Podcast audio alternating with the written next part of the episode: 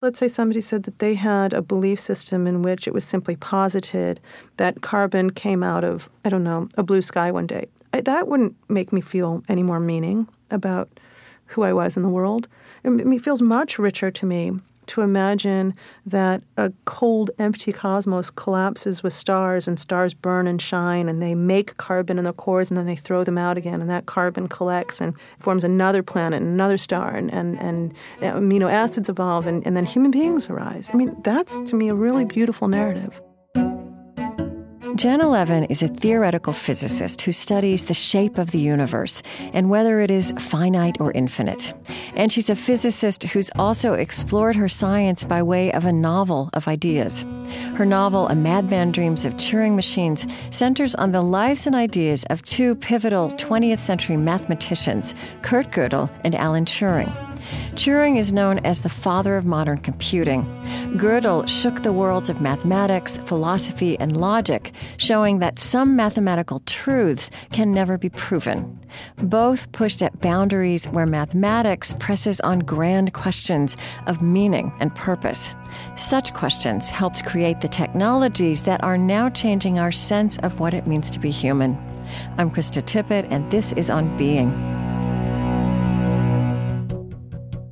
Janna Levin is a professor of physics and astronomy at Barnard College. I interviewed her in 2007 after the release of her novel.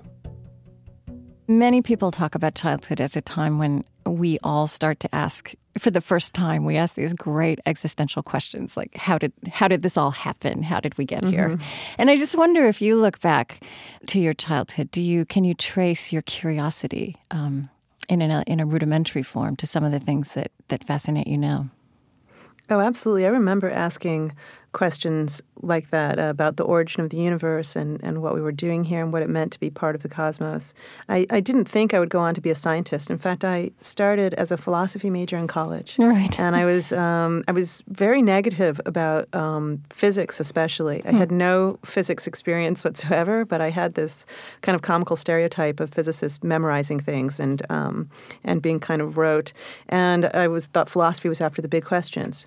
And it was it's very ironic when I look back at my childhood that I was absolutely mesmerized by cosmology and astronomy, even evolutionary science, ideas of natural selection. Mm-hmm. They had always uh, captured my imagination and and were these gratifying sort of ways to think about the world, even if I didn't always understand the answers. It was sort of really a way to think about the world. Was there science being discussed in your home?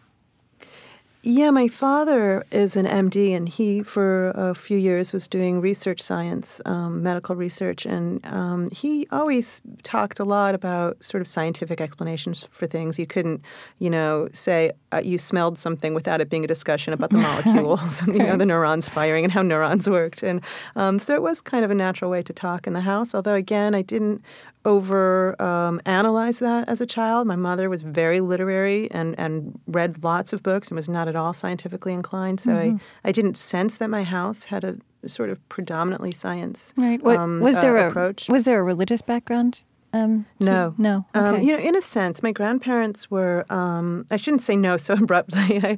my grandparents were immigrants, Jewish immigrants from Europe and and Eastern Europe, and they grew up with a strong religious tradition. And my parents grew up speaking Yiddish, and my grandparents kept kosher until later in their lives when they kind of gave that up. So there was a sense of tradition, very strong tradition, and a very strong sense of our European history and our Jewish history. But I myself was never brought to temple. and I, mm-hmm. I didn't have a bat mitzvah, and I didn't practice um, Judaism. Actually, okay. I would have to say.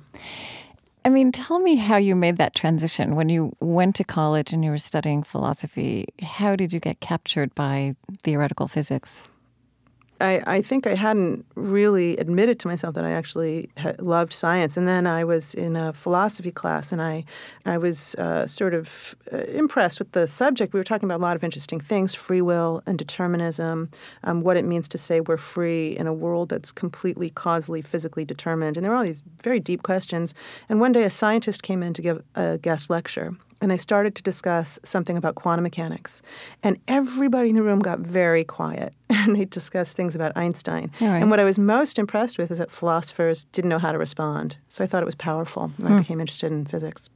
And I think that this book you've written about Kurt Gödel and Alan Turing takes place very much at that intersection where philosophical questions meet scientific inquiry and scientific truth. Mm-hmm. I think it's, um, yeah, I definitely came back round again. Uh, did you? yeah, I mean, in some sense, I came full circle again to start asking those philosophical questions, I think. Mm-hmm. I mean, because this kind of, this basic question, I mean, let's start with Kurt Gödel about truth, right? And I mean, I want you to put this into mm-hmm. your own words because I, I can't say that I, I can completely wrap my mind around it, but I'm utterly intrigued with it. You know, that, mm-hmm. that truth would ultimately elude us. That that mm-hmm. some mathematical truths can't be proven within the realm of mathematics, which doesn't necessarily mean they're not true. yes, that's right. But that yeah. mathematics itself can't demonstrate their truth. Yeah, that's right. It was a time in history when most mathematicians, I think it would be fair to say, believed that mathematics could address every mathematical proposition. And that's a fair enough thing to believe in retrospect. Why shouldn't mathematics be able to prove every true mathematical fact? Mm-hmm. So when Gödel came along and he found a very surreal kind of tangle, a mathematical proposition that makes a peculiar claim about itself, which cannot be proven within the context of uh, arithmetic. It was in the context of arithmetic that he did this. It really shocked people. It really shook them up. And I think the way he said it is actually the clear clearest and, and nicest way to say it, there are some truths that can never be proven to be true. And it opens up this idea, which terrified people, that there are limits to what we can ever know. Hmm. And it's not the first time it happened. If you think about Einstein's theory of special relativity, it was a similar idea. There are limits to how fast we can ever travel. We're limited by the speed of light.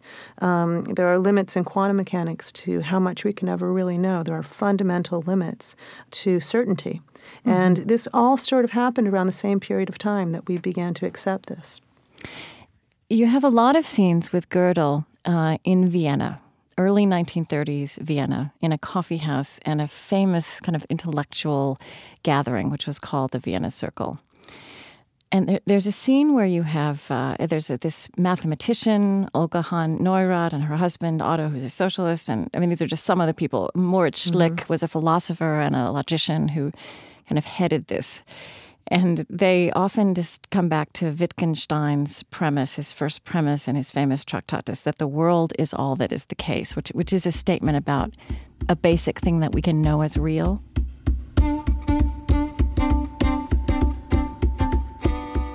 It is a fair question, he confesses.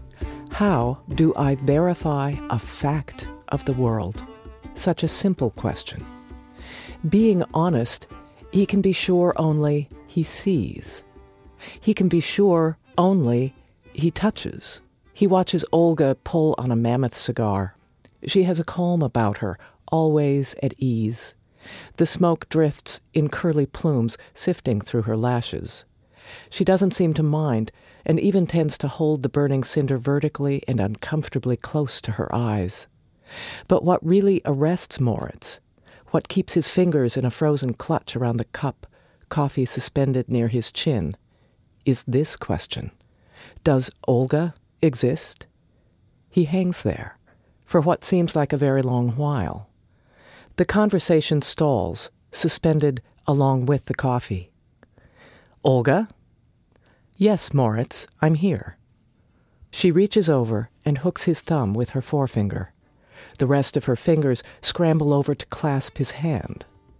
But all Moritz concedes is that he can feel what he has learned to describe as pressure on what he believes to be his hand.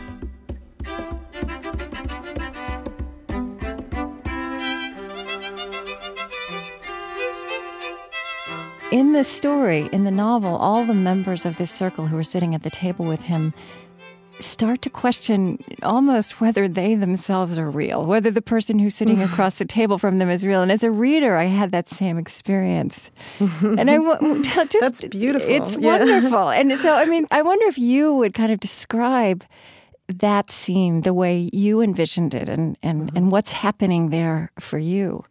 Well, I really hoped that the reader would have that experience because ultimately I think that's where the book nudges. Do you know that any of this is real, that the book isn't a figment of your imagination. Even the book itself, right? The book itself, that somehow you aren't the author of the book itself. right. Um, and so I was definitely pushing on that limit of what do we know and what don't we know? What do we take to be faith? What's rational to believe? What's not rational to believe? And what is um, it that he says, and that and and and how is it that it is so shattering, you know, to them and to us?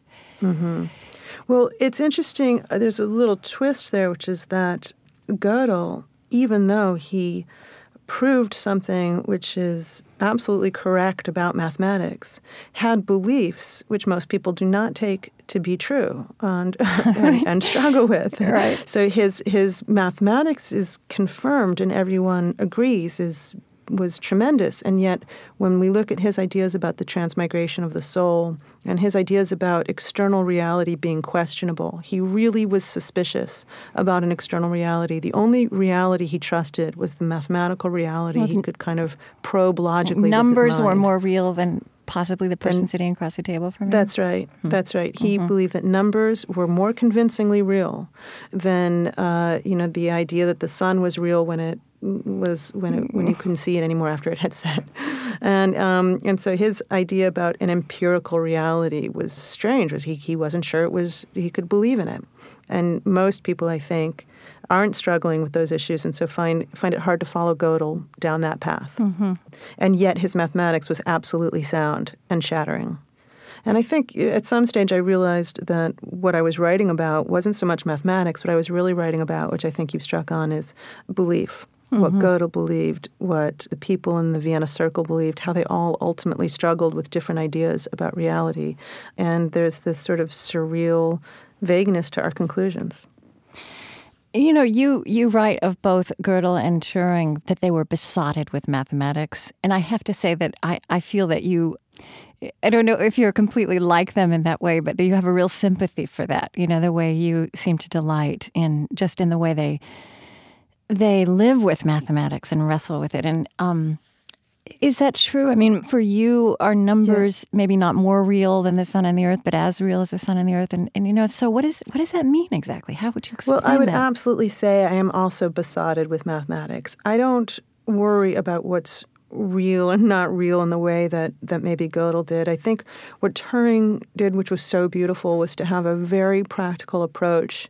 He believed that life was sort of, in a way, simple and you could relate to mathematics in a concrete and practical way. And it wasn't all about surreal abstract theories. And that's why Turing is the one who invents the computer, mm-hmm. because he thinks so practically. He can imagine a machine which, which adds and subtracts, a machine which performs the mathematical operations that the mind performs. And the modern computers that we have now um, are these very practical machines that are built on, on those ideas. And so I would say that, like Turing, I am absolutely struck with the power of mathematics, and that's why I'm a theoretical physicist. If I want to answer questions, I love that we can all share the mathematical answers. It's not about me trying to convince you of what I believe or of my perspective.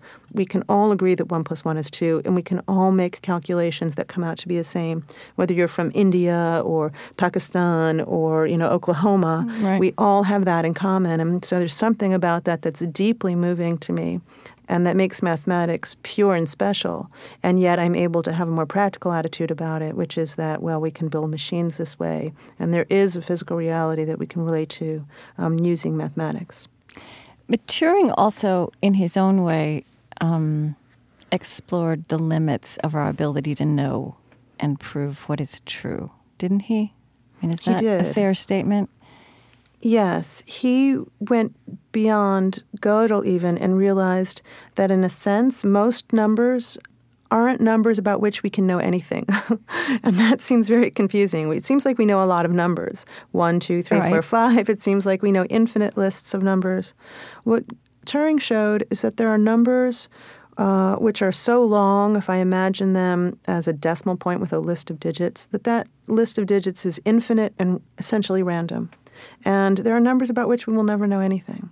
And it leads to very um, strange things, which even sometimes I think about in my own research, which is um, are those numbers real in any sense, or are they just uh, a mathematical construction? Is there no physical object which will ever be described by such a, an, what he called uncomputable number?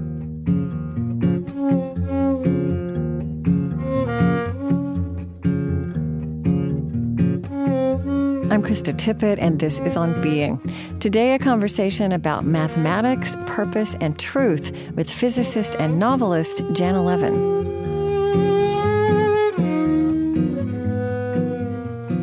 I was very interested also that you wrote that even I mean Turing is known as the father of modern computing, and yet of course, lot many people and developments played into that, into what we have today. Um, you wrote though that he wanted to design machines that could think, and for him, even in that very early stage, he wasn't just talking about computers that would have knowledge programmed in that would be able to play chess, um, which mm-hmm. is in fact the way the field of artificial intelligence really um, began in many ways, really was for a few decades.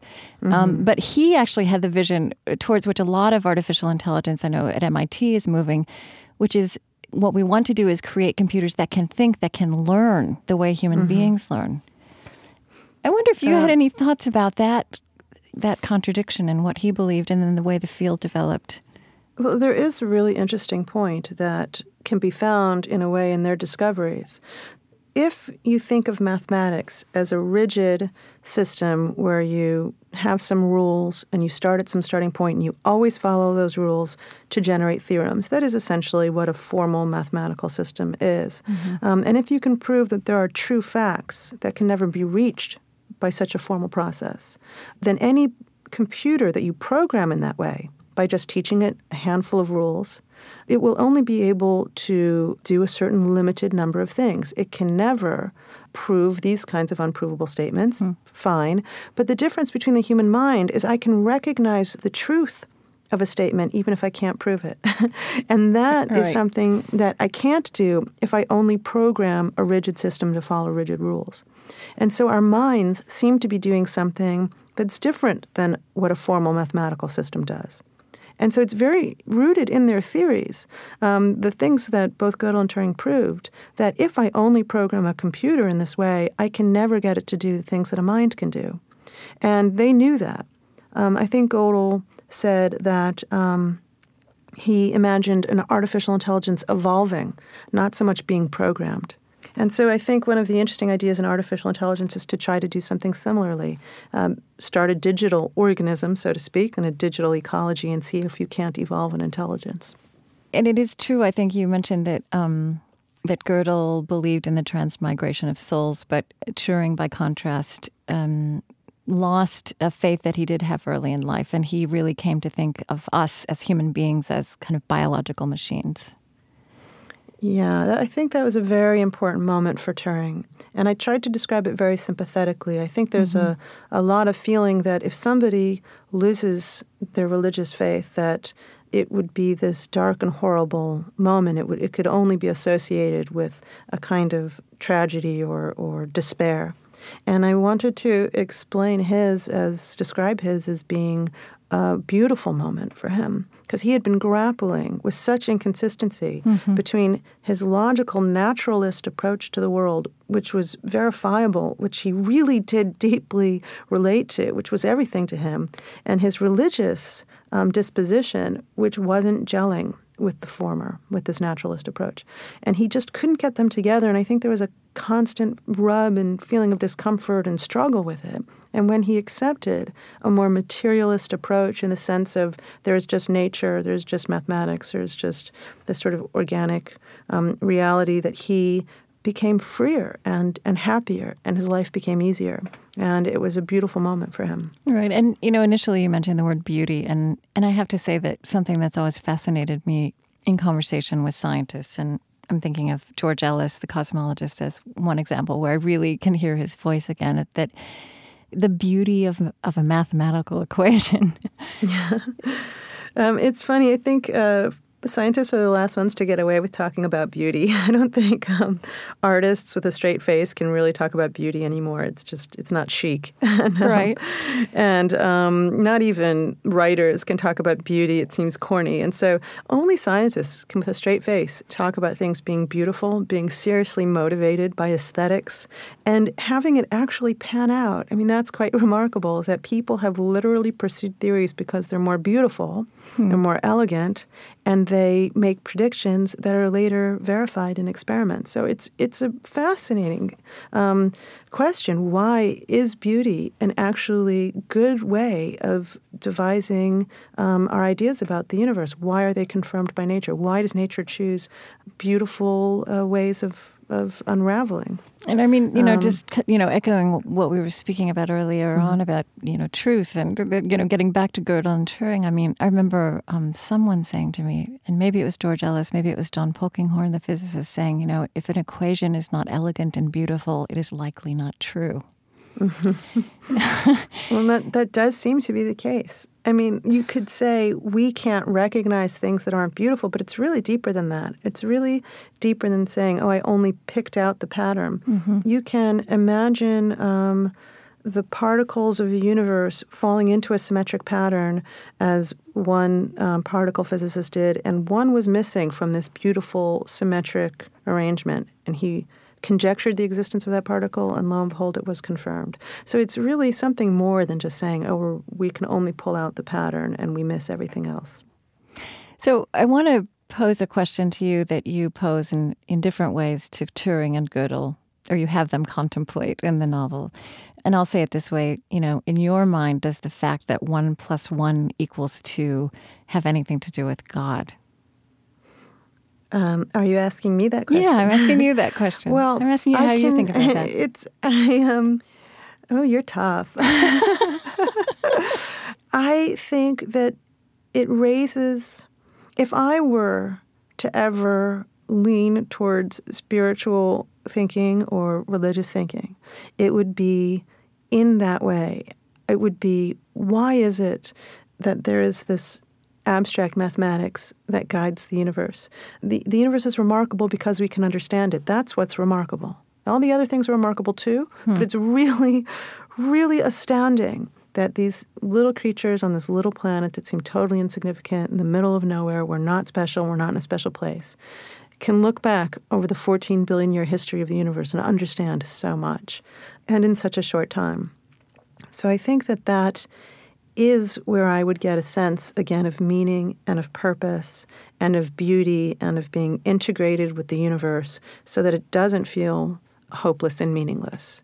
Now, I don't personally invoke a God to do that, but I can't say that mathematics would disprove the existence of God either. Mm-hmm. and it's just one of those things where over and over again you come to that point where some people will make that leap and say, I believe that God initiated this and then stepped away, and the rest was this beautiful mathematical unfolding. Mm. And others will say, well, as far back as it goes, it seems to be these mathematical structures, and I don't feel a need to conjure up any other entity. Right. And I think I fall into that camp, and without feeling again despair or dissatisfaction.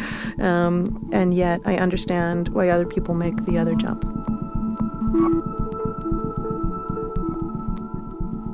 We tend to think of time like a straight arrow, always moving forward. But Einstein called that a stubbornly persistent illusion. And Janna Levin's novel, A Madman Dreams of Turing Machines, is structured to evoke time the way physicists know it, as relative and curved, with past, present, and future in a fluid interplay. She occasionally brings herself into the story, commenting from modern day New York City. She writes in one passage, in the park, over the low wall, there are two girls playing in the grass, giants looming over their toys, monstrously out of proportion. They're holding hands and spinning, leaning farther and farther back until their fingers rope together, chubby flesh and bone enmeshed. What do I see? Angular momentum around their center, a principle of physics in their motion, a girlish memory of grass stained knees. I am on an orbit through the universe that crosses the paths of some girls, a teenager, a dog, an old woman. I could have written this book entirely differently, but then again, maybe this book is the only way it could be, and these are the only choices I could have made. This is me, an unreal composite, maybe part liar, maybe not free.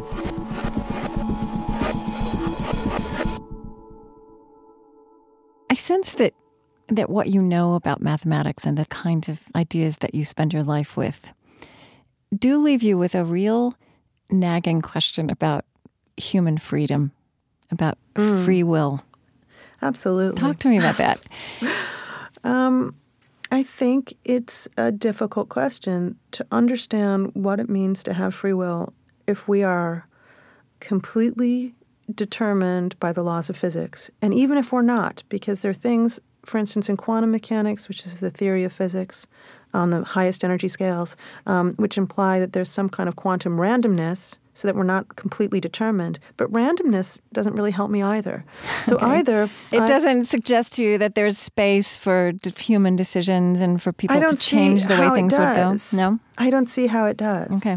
You know, if, if something randomly falls in a certain way, how is that a, a, gesture of will? So it's it's either will has to do with determinism. My will strictly determines an outcome, or it doesn't. So it's very hard. There is no clear way, I don't think, of making sense of an idea of free will in a pinball game of strict determinism or in a game which has elements of random chance that are just sort of thrown in. Where does my will come in there? So um, it doesn't mean that there isn't a free will.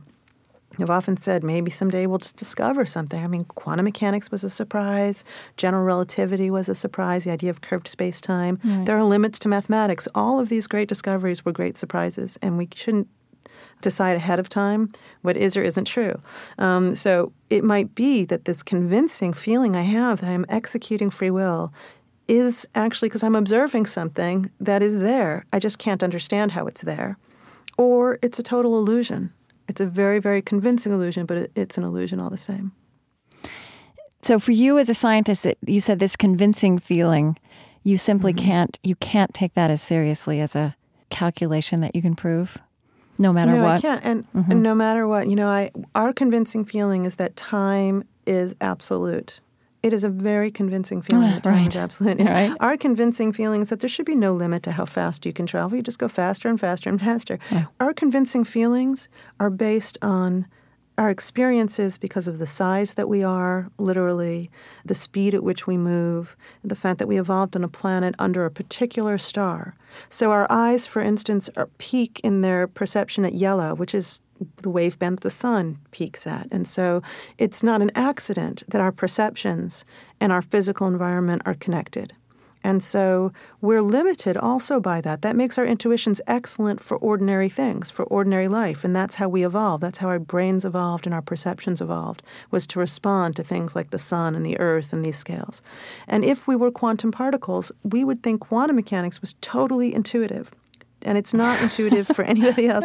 But we would think that things fluctuating in and out of existence or not being certain and or, you know, whether they're particles or waves or these kinds of strange things that come out of quantum theory would seem absolutely natural. And what would seem really bizarre is the kind of rigid, clear cut world that, that we live in. So I guess my answer would be that our intuitions are based on our minds, our minds are based on our neural structures, our neural structures evolved on a planet under a sun with very specific conditions. So we reflect the physical world that we evolved from. So, so I guess the bottom line is that our intuitions are, are good. Our intuitions Yeah. are good for a lot of things, and that's why they're good. It's not a miracle. Uh, and so, I mean, as you have come to see things this way through your work as a scientist, I mean, do, do you live differently because of that? Do you raise your children differently because of that? Or is it just a puzzle that you hold, that you carry forward? The question about free will. Uh-huh. If I conclude that there's no free will, it doesn't mean that I should go uh, run amok in the streets. I'm no more free to make that choice than I am to make any other choice. um, and so there's a practical notion of, of responsibility or civic free will that we uphold when we prosecute somebody or when we hold juries or when we Right, pursue right. justice that I completely think is a practical notion that we should continue to pursue. It's not like I can choose to be irresponsible or responsible because I'm I'm confused about free will. That's being even more confused than me.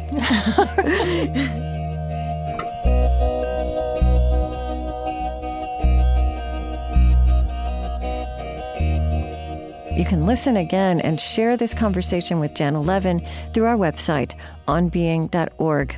I'm Krista Tippett. On Being continues in a moment.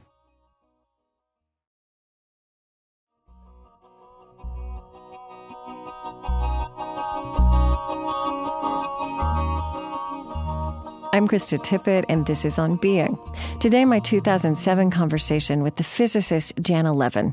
We've been talking about her poetic novel of ideas, A Madman Dreams of Turing Machines.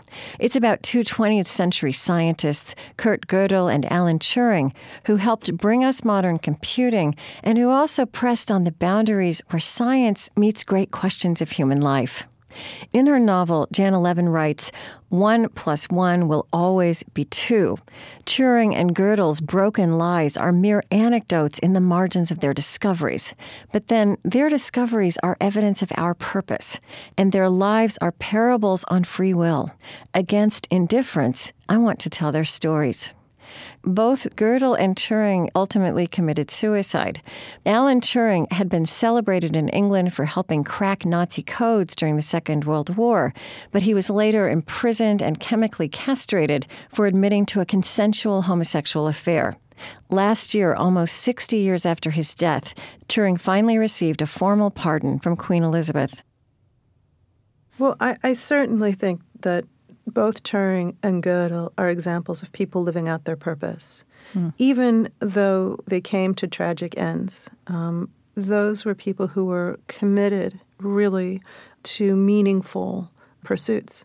And if you look at Turing, for instance, he was honest to the end, he really believed in being blunt and truthful. He, he couldn't pretend, he couldn't be a fake. He hated this idea of fakes and phonies. And he couldn't pretend to be somebody he wasn't. He couldn't pretend to be heterosexual, even if it meant um, imprisonment or, right. or, or lethal poisoning. And there is a person who, even though he might not have believed in free will, still behaved in a way that I think most people would hold up as being responsible for himself and, and believing in truth. And Gödel also, even though he went very astray in, in his sort of compulsions and his paranoia and his um, imaginings, was very committed to being truthful in a sense, to really following logic where it led him, and to not um, deceiving himself or taking an easier path.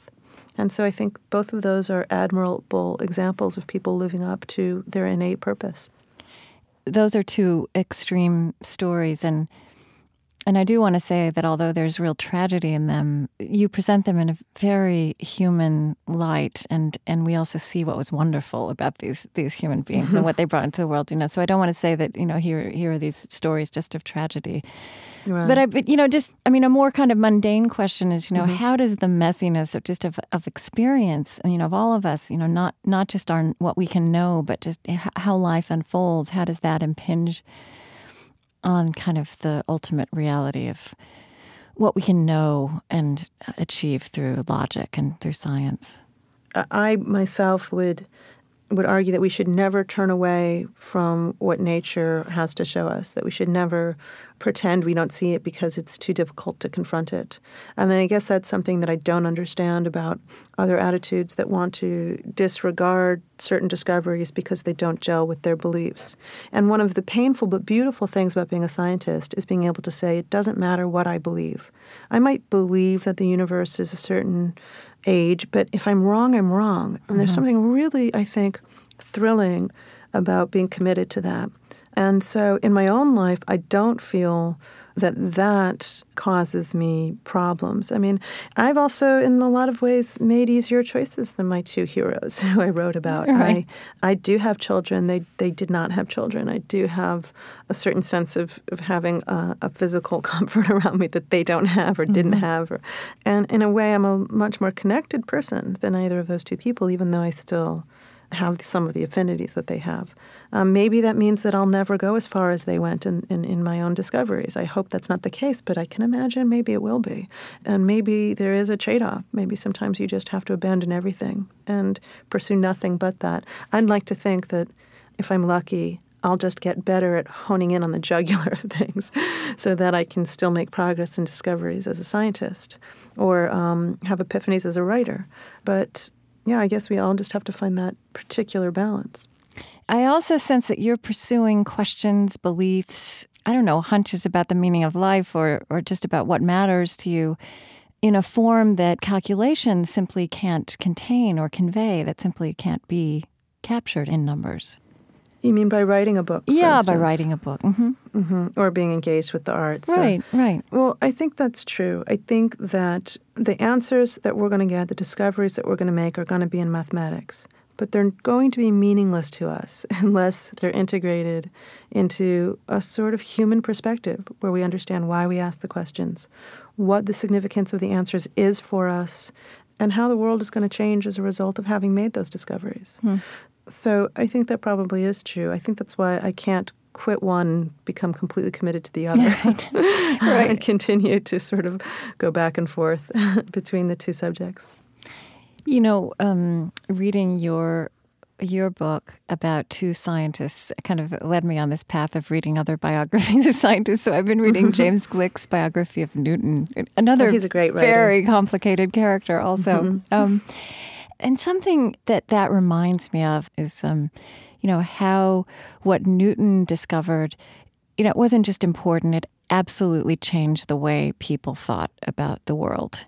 Mm-hmm. And I'm curious about, like, you know, what are you working on right now um, that's probably not accessible to most of us. You wouldn't even know that these kinds of discussions are taking place. Or what are you working on that that also starts to reshape the way you see the world around you and the way you move through it? Well, it's funny. People have often asked me when I've been describing the work that I'm doing, they'll say, Well, who, why should I care about that? You know, mm-hmm. and it's a fair question. Mm-hmm. Why should mm-hmm. I really care about that? I'm telling something about extra dimensions, and maybe the universe isn't three dimensional, but maybe there are extra spatial dimensions. It is very abstract. We could do a whole show hammering yeah. that out. yeah, yeah. But supposing we grasp the notion of, of multidimensional space and spaces that are finite, people say, why should I care about that? You know, my, my taxes are high, we have a war in Iraq. And these are fair questions, but my feeling is that it changes the world in such a fundamental way. We cannot begin to comprehend the consequences of living in a world after we know certain things about it. I think we cannot imagine the mindset of somebody pre Copernicus when we thought that the Earth was the center of, of the universe and that the sun and all the celestial bodies orbited us. It's really not that huge a discovery in retrospect. In retrospect, so we orbit around the sun, and we take this to be commonplace, and there's lots mm-hmm. of planets in our solar system, and the sun is just one star out of billions or hundreds of billions in our galaxy, and there are hundreds of billions of galaxies. And we become, you know, little dust motes in the scheme of things. That shift is so colossal in terms of what it did, I think, to our world, our global culture, our worldview that I can't begin to draw simple lines to say this is what happened because of it or that's what happened right, because, right. because of it.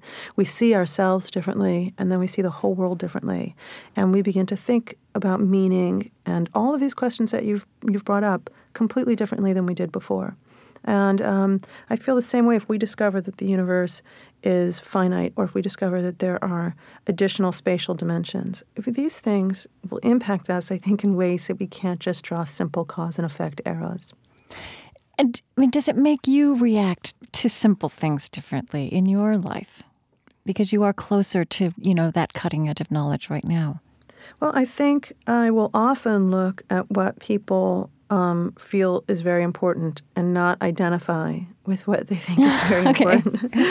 um, you know, I, I, I think that's probably true. I have a hard time becoming obsessed with internal um, social norms how you're supposed to dress or wear your tie or okay. who's supposed to you know for me it's so absurd because it's so small and it's so this funny thing that this one species is acting out on this tiny planet in this huge vast cosmos. So i think it is sometimes hard for me to participate in certain values that i think other people have. So in that sense yeah i guess there is a shift of what i think is significant and what i think isn't. And if i if i try to look at that closely i would say the split is things that are totally constructed by human beings, I have a hard time taking seriously, hmm. and things that seem to be uh, natural phenomena that happen universally, I seem to take more seriously. Well, give um, me an example. I mean, I think sometimes it's hard to draw the line. Give me an example mm-hmm. of something for you that would be totally humanly constructed, and then and then the other. Um, actually, this is going to sound really dangerous, but uh, even things like who we elect as an official in our government. Of course, I take very seriously our, our, our voting process, and I'm you know very try to be politically conscious. But f- sometimes when I think about it, I have to laugh that we're all just agreeing to respect this agreement that this person has been elected for something.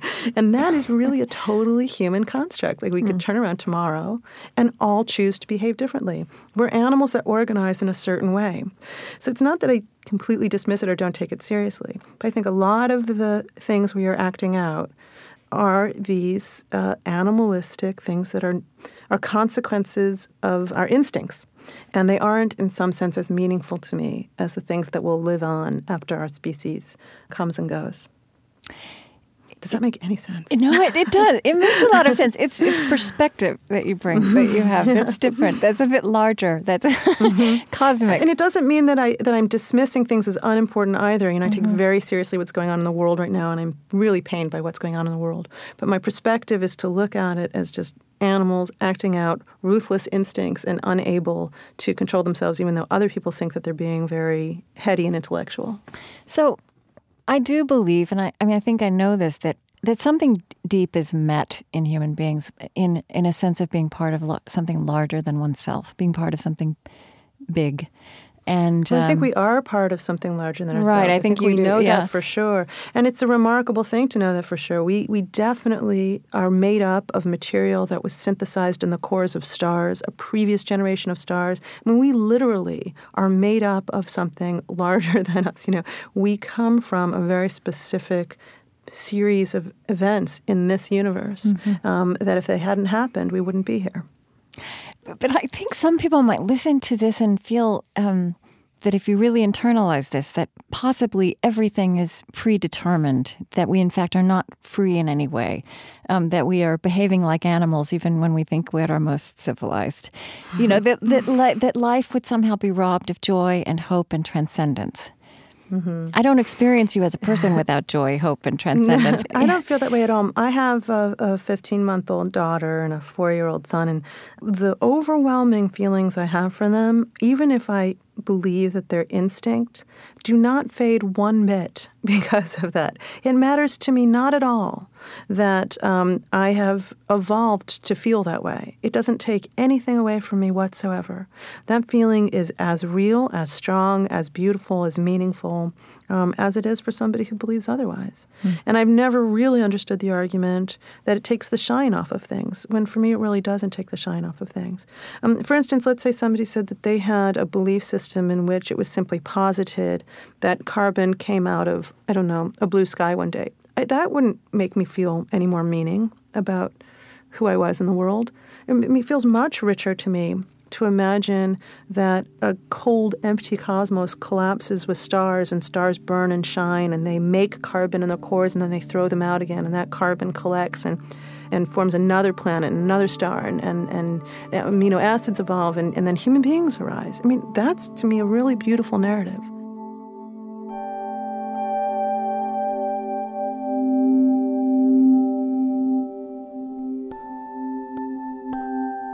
I'm Krista Tippett, and this is On Being. Today, a conversation with physicist and novelist Janna Levin.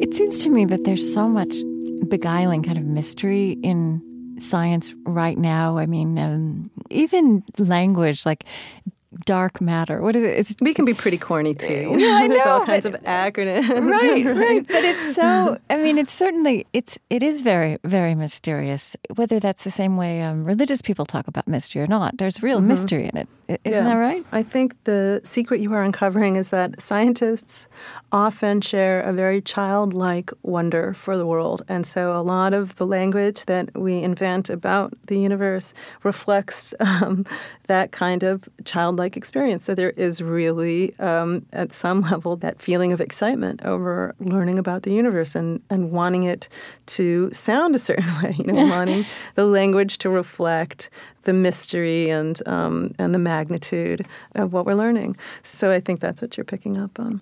I know that you're now working on um, the idea of whether the universe is infinite or finite and somewhat against the grain, you are pondering whether the universe is finite. Explain that to me. Uh, there are a handful of people for, for, several years ago who started getting interested in this around around the world, and I and what it would mean is is it's similar to the idea of the Earth. If you're if you're standing as I am in New York City and you walk in a straight line, and then you swim in a straight line, and then you walk again and swim again, and you keep going in a straight line as far as you possibly can go, you will end up coming back to New York City because the Earth okay. is is not infinite. It is also uh, not uh, uh, it doesn't have an edge off of which you would just sort of fall off. And so in space time, it might be something like that. I travel in a rocket ship in several different directions, and and and I find myself coming back to where I started. I think I left the Earth behind me. I see it go way behind me, and as I approach some planet in front of me, I realize, whoa, that's the Earth again. And you've made this interesting observation that several times in history, when science has acknowledged limits, right? You know, you'd be putting finitude to infinity, that that in mm-hmm. fact has made great leaps forward possible. Yes, it's a funny thing. It doesn't mean that we throw up our hands and say we can't know anything. You know, mathematics has limits. Oh no, we don't do mathematics anymore, or or the speed of light is a fundamental limit. We stop doing physics. It's really been exactly the opposite. Mathematics has limits, and somehow that leads people to invent a computer. The speed of light has a finite limit, which is what Einstein proposed, and he invents special relativity and eventually a theory of curved spacetime based on this observation. So it opens up this huge way of thinking about the world when we kind of accept our limits and, and just move on. Um, and quantum mechanics was the other example where it, quantum mechanics implies a fundamental uncertainty in what we can know about physical reality. And by accepting this, we make these enormous discoveries. So, um, so I think similarly, if we come to accept that maybe the universe isn't infinite, I mean, Einstein had this funny thing, which I'm probably overusing because I've said a bunch of times, but he said only two things are infinite the universe and human stupidity. And then he said, I'm not so sure about the universe. So he knew that it was conceivable that the universe wasn't infinite, but he wasn't sure how to go about it. And only later did we understand how to kind of actually handle it. And if we were to discover that the universe was finite, I think it, it would again be something like uh, like what happened with Copernicus, or like understanding that there's there was a Big Bang. I think it's hard for us to remember what it was like before the discovery of the Big Bang itself. That's just such a part of our worldview now. That there was a beginning point. There was a beginning, that the universe hasn't always been here, that it isn't permanent mm-hmm. and, and um, unending and unalterable.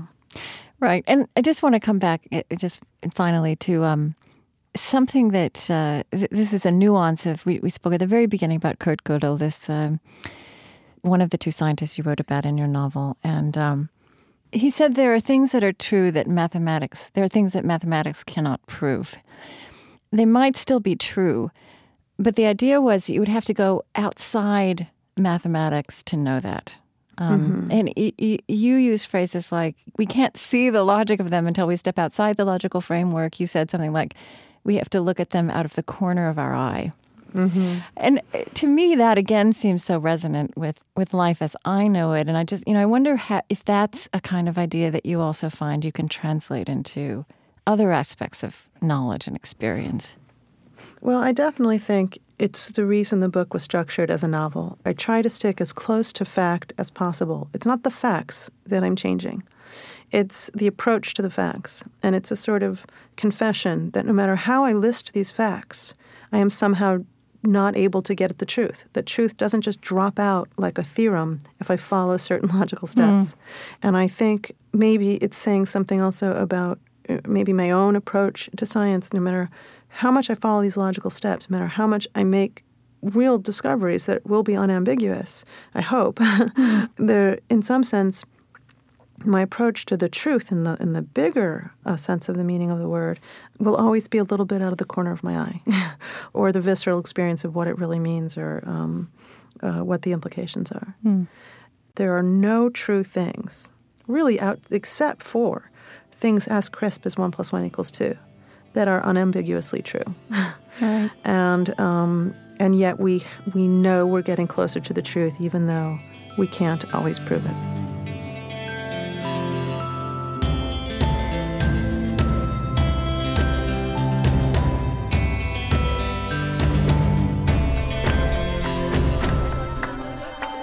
Janna Levin is a Guggenheim Fellow and Professor of Physics and Astronomy at Barnard College of Columbia University.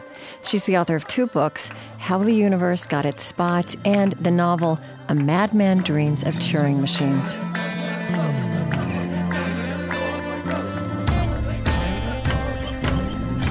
To listen again or share this show with Janna Levin, go to onbeing.org. And you can follow everything we do through our weekly email newsletter. Just click the newsletter link to subscribe on any page at onbeing.org.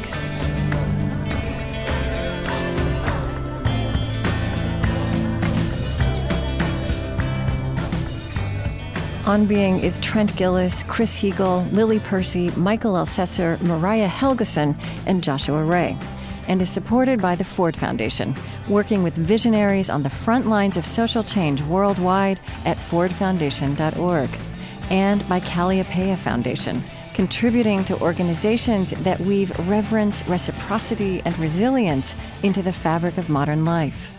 On Being is extending its reach throughout America with support from Lilly Endowment, an Indianapolis based private foundation on Being is distributed by American Public Media and is a Krista Tippett Public production.